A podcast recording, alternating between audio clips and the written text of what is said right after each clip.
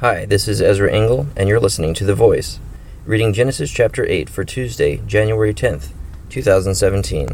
But God remembered Noah, and all the wild animals, and the livestock that were with him in the ark. And he sent a wind over the earth, and the waters receded. Now the springs of the deep, and the floodgates of the heavens had been closed, and the rain had stopped falling from the sky. The water receded steadily from the earth. At the end of the 150 days, the water had gone down. And on the 17th day of the 7th month, the ark came to rest on the mountains of Ararat. The waters continued to recede until the 10th month, and on the 1st day of the 10th month, the tops of the mountains became visible. After 40 days, Noah opened the window he had made in the ark, and sent out a raven, and it kept flying back and forth until the water had dried up from the earth. Then he sent out a dove to see if the water had receded from the surface of the ground. But the dove could find no place to set its feet because there was water over all the surface of the earth. So he returned to Noah in the ark.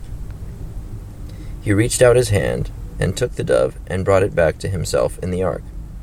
He waited 7 more days and again sent out the dove from the ark. When the dove returned to him in the evening, there in its beak was a freshly plucked olive leaf. Then Noah knew that the water had receded from the earth. He waited 7 more days and sent the dove out again. But this time it did not return to him. By the 1st day of the 1st month of Noah's 601st year, the water had dried up from the earth. Noah then removed the covering from the ark and saw that the surface of the ground was dry. By the 27th day of the 2nd month, the earth was completely dry. Then God said to Noah, "Come out of the ark, you and your wife and your sons and their wives. Bring out every kind of living creature that is with you, the birds, the animals, and all the creatures that move along the ground, so they can multiply on the earth, and be fruitful and increase in number upon it." So Noah came out, together with his sons and his wife and his sons' wives.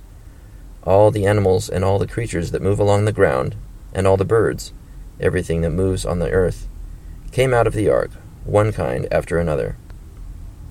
Then Noah built an altar to the Lord, and, taking some of all of the clean animals and clean birds, he sacrificed burnt offerings on it. The Lord smelled the pleasing aroma and said in his heart, "Never again will I curse the ground because of man, even though every inclination of his heart is evil from childhood. And never again will I destroy all living creatures, as I have done. As long as the earth endures, seed time and harvest, cold and heat, summer and winter, day and night will never cease." Genesis chapter 8. As I read this chapter, it seems like it was flooded for a very long time. And it's interesting that Noah sends a raven out and then a dove, and he's testing over and over again. Even when he sees a sign that, an olive tree has grown, because there's a piece of an olive branch in the beak of the dove, he still waits another 7 days before even moving forward. So I think that after God has brought such a devastating judgment on the earth, it makes sense to approach with holy fear. And it's notable that God, in verse 21, "The Lord smelled the pleasing aroma and said in his heart, 'Never again will I curse the ground because of man, even though every inclination of his heart is evil from childhood. And never again will I destroy all living creatures, as I have done.'"